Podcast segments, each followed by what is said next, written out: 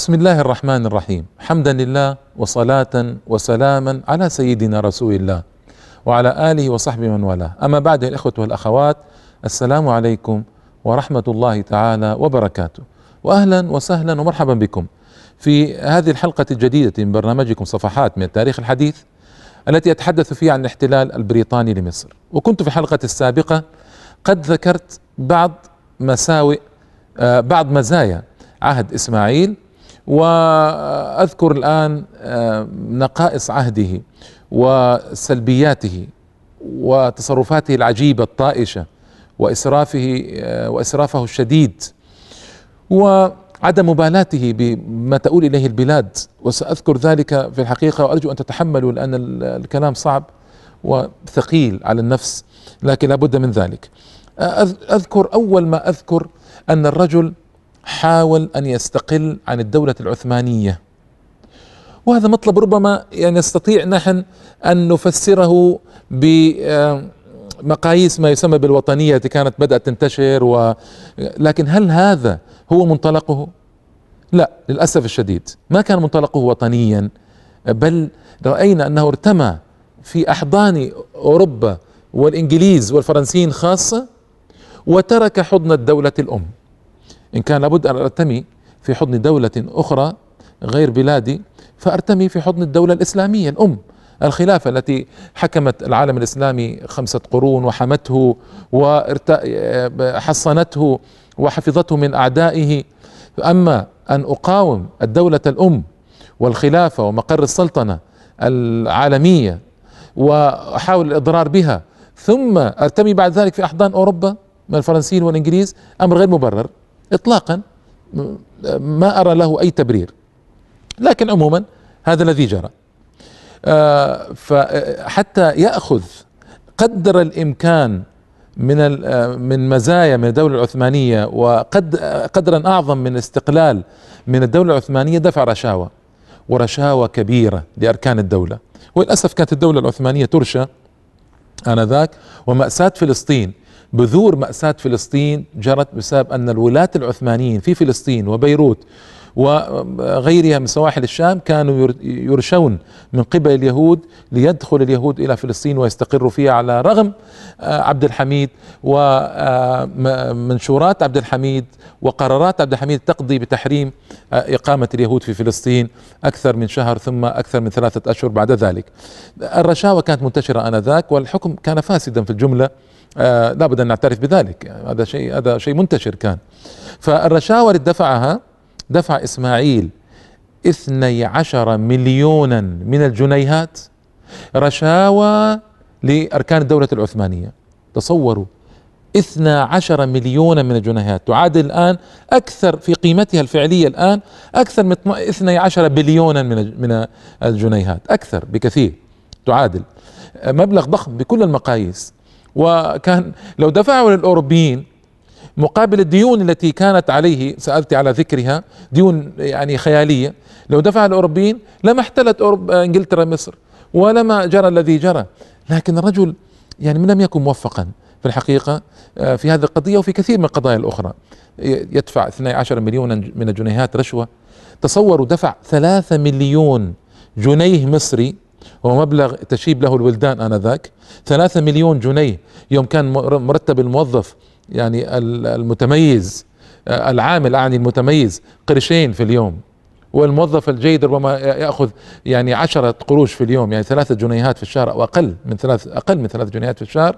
هذا الموظف متميز جدا يدفع 12 مليون جنيه رشاوى منها ثلاثة ملايين جنيه تعرفون لماذا؟ من أجل أن يحول النظام الوراثي في مصر. إلى أن يكون الابن الأكبر للخديو هو الحاكم من بعده. لأن الذي جرى في زمن محمد علي وغزوه الدولة العثمانية والمشكلات التي جرت ذكرتها لكم ومؤتمر لندن 1840 الذي أجبر محمد علي على العودة إلى حدوده المصرية كان منه أنه يكون له حكم مصر هو وأولاده. الأرشد فالأرشد من أولاد محمد علي. يعني هذا كان آه، هو هذا الذي استقر أمره. الأرشد فالأرشد من أولاد محمد علي هو الذي يتولى الحكم الأكبر سنا. فماذا يعمل الخديو آه، إسماعيل؟ كان يعادي عمه عبد الحليم وعم وعم آخر اسمه فاضل مصطفى. آه، يعني مصطفى فاضل وعبد الحليم. عماه فعاداهما. فماذا يصنع؟ يريد لأن عبد الحليم هو ولي العهد بالعمر يعني على الأقل بالترتيب العمري هو ولي عهد. فيريد أن يصرف ولاية العهد من عبد الحليم إلى ابنه توفيق.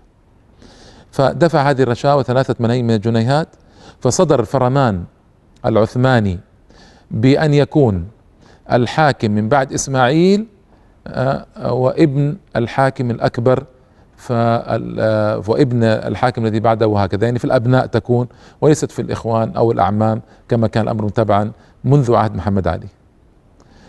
نكاية في عمه أو في عميه يدفع هذه المبالغ الهائلة ويضر بالخزينة المصرية أيما إضرار. هناك ضرر أعظم قام به. يعني عمه عبد الحليم آه، غضب جدا وخرج من البلد. سهل. لكن عمه الآخر مصطفى فاضل الأمير مصطفى فاضل ماذا فعل؟ ذهب إلى الدولة العثمانية وكان غاضبا جدا من هذا الصنيع الذي جرى وذهب إلى الدولة العثمانية أقام فيها وصار يحرض ما يسمى بالأحرار في الدولة العثمانية ضد الدولة بالكامل أراد أن ينتقم الآن الأمير هذا مصطفى فاضل أراد أن ينتقم من الحركة التي صنعها الخديو إسماعيل فانتقل إلى تركيا وتولى زعامة الأحرار في تركيا كما كانوا يسمون الذين كانوا من ماسون والذين كانوا يريدون إسقاط الدولة العثمانية. وحتى لقب بأبي الأحرار في في تركيا تصوروا كيف الأحقاد والتصرفات الخاطئة آه، من كلا الطرفين آه، تحدث ما تحدث وتشق جسم دولة عظمى مثل الدولة العثمانية وتفعل أفاعيل. كل ذلك يبدأ بتصرف خاطئ. غبي أحمق آه، أعزكم الله وأكرمكم. ومعذرة على هذه الألفاظ لكن هذه التصرفات تستحق الفاظا أصعب من هذه. لكن يعني آه، أدى يعني هذا التصرف السيء إلى هذا الذي جرى. آه، وهل اكتفت الدولة العثمانية بذلك؟ فرضت عليه مقابل نظام التوريث هذا غير ثلاثة ملايين من الجنيهات أن يرفع الخراج السنوي الذي يدفع من مصر إلى الدولة العثمانية. من أربعمائة ألف جنيه الذي كان في زمن محمد علي إلى سبعمائة وخمسين ألف جنيه في السنة. سبعمائة وخمسين ألف جنيه في السنة مبلغ ضخم جدا فرضت عليه أن يدفعه سنويا إلى إسطنبول الخزينة وكل ذلك من أجل تغيير نظام التوريث. مسألة تافهة جدا لا دخل للمصريين مساكين فيها وواجهت خزينة المصريين بسبب هذه المسألة التافهة واجهت ما واجهت. وليت صنيع إسماعيل كان في محله. فابنه توفيق باتفاق العقلاء من المفكرين والناظرين في تاريخ مصر أنه كان أسوأ ملك حكم في مصر على مدار تاريخ أسرة محمد علي التي استمرت قرنا ونصف القرن من الزمان. أسوأ شخص. فأنا أضيع هذه الأموال آه، كلها من أجل شخص سيء لا يصلح للحكم. هذا اولا. ثانيا توفيق نفسه ابن إسماعيل وهذا والله أخوة تصرف غريب وغريب جدا لا أفهمه إلى الآن كان يكره أباه لأن آه، توفيق جاء من جارية يعني أمه جارية ليست آه، إحدى زوجات إسماعيل إسماعيل كان عنده أربع زوجات وعنده جواري طبعا فتوفيق هذا جاء من جارية ولم يرسله أبوه إلى أوروبا للدراسة كما أرسل أولاده من الزوجات الأربع فنقم على أبيه. وكانت العلاقة بينهما سيئة. ولم يكن الولد إلا ولدا عاقا حيث إن إسماعيل لما نفي بعد ذلك إلى إسطنبول وجاء ابنه توفيق مكانه لم يهتم بأبيه ولم يكترث له ولم يتصل به في إسطنبول الاتصال اللائق آه، وحتى مات توفيق والأمر كذلك مات توفيق قبل أبيه. فانظر لهذه التضحيات الجسيمة والملايين التي تدفع. وتكلف الخزينة المصرية ما تكلفها وبأجل مسألة تافهة. وهل تظنون أن 750 ألف جنيه هذه السنوية قد انقطعت منذ أن زال حكم الدولة العثمانية عن مصر بعد ذلك في الحرب العالمية الأولى؟ لا. بل تصوروا الظلم والاضطهاد. بقيت 750 ألف جنيه كحقوق دائنين للدولة العثمانية إلى سنة 1375 في مصر. 1955 تصوروا. يعني هذا الذي جرى كان 1862 ميلادي تقريبا التعديل جرى فيما أذكر.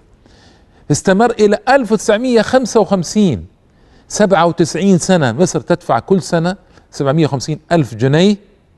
وحتى بعد سقوط الدولة العثمانية وزوالها تماما بأكثر من 30 سنة مصر تدفع هذه لدائني الدولة العثمانية. لأن يعني هذه والله مأساة ما سمع مثلها في الدهر. لكن هذا الذي جرى. هذه يعني من أكبر نقائصه للأسف الشديد يعني. آه الحركة العمرانية التي قامت المشاريع قامت حركة جليلة وتكلمت عنها في الحلقة الماضية. لكنها لم تقم على أسس مالية صحيحة بل قامت على الاستدانة المشؤومة. ويعني حتى العامة تقول مد لحافك على قدر طولك أو على قدر رجليك. لكن أما أن تعمل حركة عمرانية وكذا كبيرة قائمة على استدانة من أوروبيين لو استدانة من دولة إسلامية دولة عثمانية ولا غيرها لكن تستدين من دولة أوروبية وأنت تعلم عدائها الإسلام والمسلمين وتربصها ببلادك و...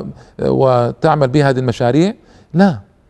ما كالمثل العربي ويلك لا تزني ولا تتصدقي.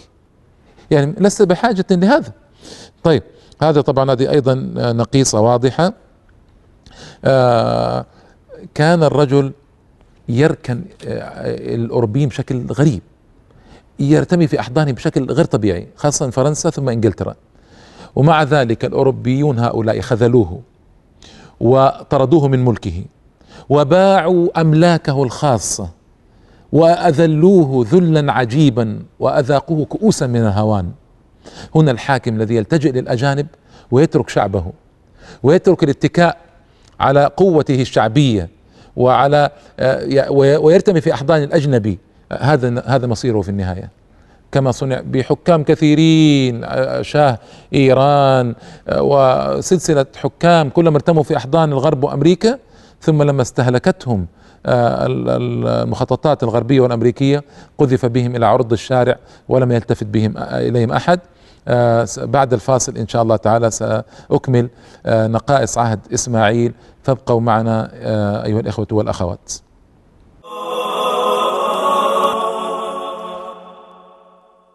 السلام عليكم ورحمة الله وبركاته يا الإخوة والأخوات. بعد فاصل كنت أحدثكم عن آه، نقائص عهد إسماعيل وعن نقائص شخصيته العجيبة التي كان لتربيته في فرنسا أثر كبير عليها، بقي في فرنسا سنوات طويلة فتطبع بالطابع الأوروبي وكان يصرح يقول بدون حياء ولا خجل ولا وجل من من لا من الله ولا من الناس أريد أن أجعل مصر قطعة من أوروبا. أريد أن أجعل مصر قطعة من أوروبا. هكذا يصرح. وفعلا يعني المفاسد في عهدي وصلت من الناحية الإسلامية يعني وصلت إلى حد لا يقبل حد عجيب لم يسبق في تاريخ مصر كلها طبعا المفاسد التي وصلت. وأنشأ المراقص في البلاد وأنشأ الأوبرا في مصر وأنشأ المسارح في مصر وإسكندرية وأتى بممثلين وممثلات وسمح بالفساد وشيء شيء غريب. المفاسد في عهده كانت. لكن الله تعالى انتقم منه بعد ذلك وأذله وأهانه وطرده من البلاد. آه، وهذا جزاء كل حاكم يفسد في بلاده ويبتعد عن شرع الله تبارك وتعالى. مصيره إلى هذا الهوان وإلى الذل في الدنيا أو في الآخرة. وما ربك بظلام للعبيد. من عجائب نقائصه أنه أنشأ ما يسمى بالمحاكم المختلطة. إيش هذه المحاكم المختلطة؟ كان الأجانب في مصر يحتكمون إلى المحاكم الشرعية. وهذا معلوم منذ بداية الإسلام أن الأقليات الموجودة في كل قطر يتحاكمون إلى المحكمة الشرعية والمحكمة الشرعية تنصفهم. الإسلام لا يظلم أحدا يا الإخوة والأخوات. ينصف الناس جميعا مسلمين وغير مسلمين. ما يظلم أحدا إطلاقا. فجاء الأوروبيون وطلبوا منه أن يتحاكم بعضهم آه، مع بعضهم الآخر في أمام محاكم مختلطة. يمكن هذا مفهوم. محاكم أوروبية مختلطة وسآتي على ذكر المختلطة هذه. لكن من غير المفهوم أن إذا كان الأوروبي آه، عنده مشكلة مع المصري فإنما يتحاكمان إلى هذه المحكمة. وهذا طبعا أمر عجيب وغريب لأنه يعرض السيادة ما يسمى بالسيادة الوطنية للاختلال ويعرض الشعب المصري أن يتحاكم إلى غير محاكمه الطبيعية الشرعية وأن يتحكم فيه الأجنبي. هذه المحكمة كان فيها آه، رئيس محكمة مصري واثنان من المصريين. وفيها عضو يهودي وعضو أرمني وعضو عضوان أوروبيان. إذا المحكمة أغلبيتها غير مصرية. فلك أن تتخيل إذا ماذا سيجري في هذه المحكمة. يصف أحد الكتاب ما كان يجري في هذه المحكمة فيقول آه، آه، اضطربت الأحوال في مصر بعد زيادة زيادة التدخل الأجنبي وكثرة الديون التي علقت حركة البلاد. وإنشاء المحاكم الأجنبية. اسمعوا. التي جعلت الأجنبي يمارس كل أنواع الغواية. فإذا ما أراد أحد محاسبته فر إلى محاكمه في مصر. إذا كان فرنسيا محكمة فرنسية. إذا كان إنجليزيا محكمة إنجليزية. إذا كان يونانية محكمة يونانية. إيطالية محكمة إيطالية وهكذا. فبرأته المحكمة مهما كانت تهمه وصار من السهل أن يمارس الأجانب في مصر كل مظاهر السطو والبغي ضد المصريين ومن عارضهم ادعوا عليه عند محاكمهم.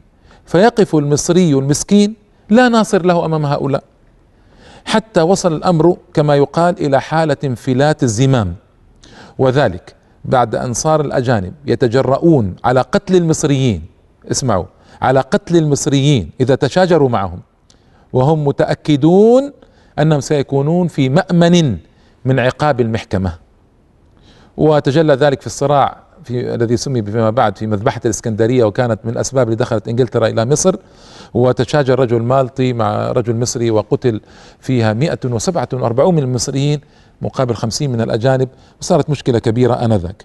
فإذا أنشأ هذه المحكمة نزولا على رغبة الأجانب يعني العجيب أن سلفه سعيد وصفه الرافعي المؤرخ الرافعي المشهور وصفه بأنه رجل لا يرد للأوروبيين طلبا ولا يخالف لهم رأيا. ولو رأى ولو يعني يعني أردنا أن نقوم عهد إسماعيل بالنسبة لسعيد فنقول إن إسماعيل كان ذائبا في حب الأوروبيين مرتميا في أحضانهم تماما. لا يرى الدنيا إلا من خلال أعينهم ولا يفكر إلا من خلال تفكيرهم ونظرتهم إلى هذا الحد وصل. وكيف تسالونني كيف حكم مصر 17 عاما؟ وهو كذلك غياب الزعامات الشعبية التي تقول له لا.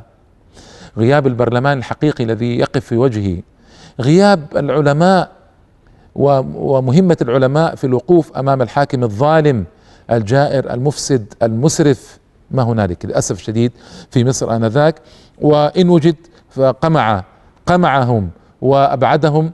وهذا معلوم وقرب الغربيين والأوروبيين إليه وفعل ما فعل وإنا لله وإنا إليه راجعون. هذه المحكمة أنا ذكرت لكم الجانب الشعبي منها الضرر الشعبي على المصريين لكن هناك ضرر أكبر. معنى أن هذه المحكمة كانت تملك نقض نقض القوانين التي آه، يعتقد أو يظن أنها تضر بالاوروبيين يعني مجلس الوزراء في مصر مثلا يحكم أو يصدر قرارا أو يصدر قانونا. البرلمان يصدق عليه. المحكمة لها الحق بنقض القرار إذا رأت أنه يضر بمصالح مثلا إنجليزيين أو الفرنسيين أو أو. فصارت دولة اذا داخل دولة هذه ما صارت محكمة فقط. وهذه هي المشكلة التي ظهرت بعد ذلك وارتقت وتطورت تطورا عجيبا في الحقيقة. آه الذي أيضا من نقائص عهد عهده القروض الكثيرة التي فتح على نفسه بها بابا من جهنم في الحقيقة يعني جهنم دنيوية.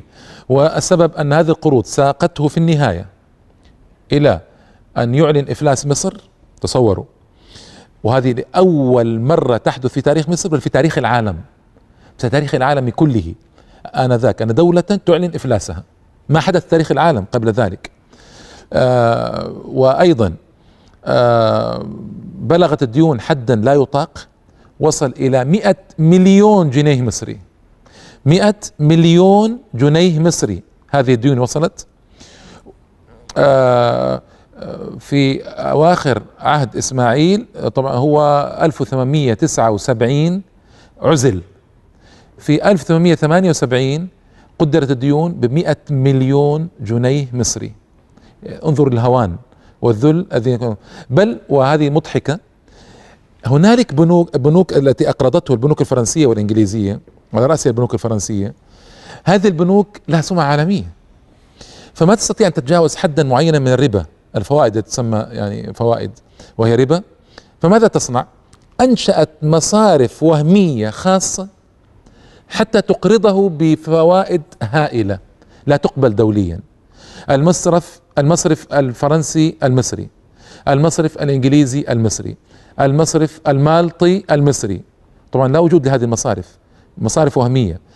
أنشأتها المصارف الحقيقية المحترمة في بلادها حتى تفرض ما شاءت من فوائد. تصل إلى درجة جنونية غير مقبولة وغير معقولة الفوائد، يعني ليست الفوائد المقرره في العالم أو التي يعرفها يتعارف عليها الناس آنذاك في عهد إسماعيل، فوائد مضاعفة أضعاف عجيبة جدا. كل هذا من أجل تحقيق مطلب إسماعيل آه، في استدانة المال ونهمه الدائم في استدانة المال. آه هذه يعني هذه الكارثة التي جرت على مصر انظروا من أجل الديون ماذا صنع الرجل؟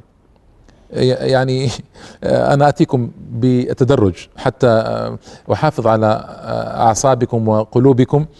اولا باع حصة مصر من أرباح القناة. 15% أرباح مصر من القناة السنوية باعها. باعها ايها الإخوة. وهذا يعني أنه لم يبقى لمصر شيء في القناة إلا أسهمها. فقط. ثم ويا الجريمة باع الأسهم أيضا. الأرباح التي باعها إسماعيل وصلت عام 1932 32 إلى 20 مليون جنيه وباعها بثمن بخس دراهم معدودة وكان فيها من الزاهدين. 15% هذه. حاجة للمال. إسراف عظيم. سآتي عليه في الحلقة القادمة.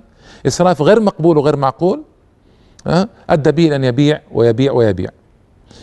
تصوروا باع اسهم مصر في القناة. مصر كانت تملك 176 ألف سهم ونيف في القناة التي عبارة عن في شركة القناة التي هي عبارة عن 400 ألف سهم. يعني كانت تملك تقريبا 40% من الأسهم. بسبب إسرافه الشديد الذي سآتي عليه في الحلقة القادمة يحتاج أن نخصص حلقة حتى يعني تضعوا أيديكم على رؤوسكم وتقولوا إنا لله أنا إليه راجعون. هل يمكن أن يكون هذا في دنيا البشر هذا الإسراف؟ آه، باعها بكم؟ بأربعة ملايين جنيه مصري فقط لا غير. مئة وستة وسبعون ألف سهم أربعون بالمئة من أسهم القناة تباع بثمن بخس. ديزرائيلي ديزرائيلي كان آه، رئيس الحكومة آه، رئيس حزب المحافظين في بريطانيا وكان رئيس الحكومة. رجا الملكة فيكتوريا رجاء لتوافق على الصفقة وعمل ما يشبه اللوبي الضخم في مجلس النواب. في بريطانيا مجلس العموم البريطاني من أجل أن يوافق على الصفقة الغريبة العجيبة.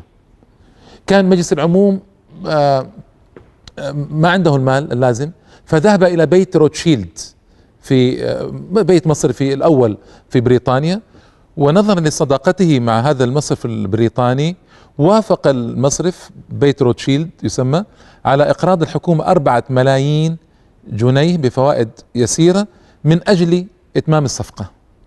وفعلا تمت واشتريت الأسهم وودعت في دار القنصليه البريطانية في مصر في مأساة بل ملهاة عجيبة وعجيبة جدا. اسمعوا ماذا قيل عنها هذه الصفقة في أوروبا.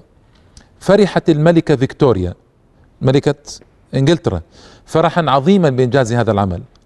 وجاءتها التهاني من دول أوروبا. الله أكبر. امتلكت بريطانيا خمسي أسهم قناة السويس. خمسي أسهم قناة السويس بهذا. يعني التي اشترتها من آه إسماعيل. امتلكت بها ويعني آه آه سآتي على نص مهم. الوقت انتهى والمخرج الشعب انتهى الوقت. سآتي على نص مهم في الحلقة القادمة يبين طرب أوروبا وإنجلترا بهذا الذي جرى وبسبب سفاهة إسماعيل وتبذيره الشديد. إلى اللقاء. والسلام عليكم. ورحمة الله تعالى وبركاته.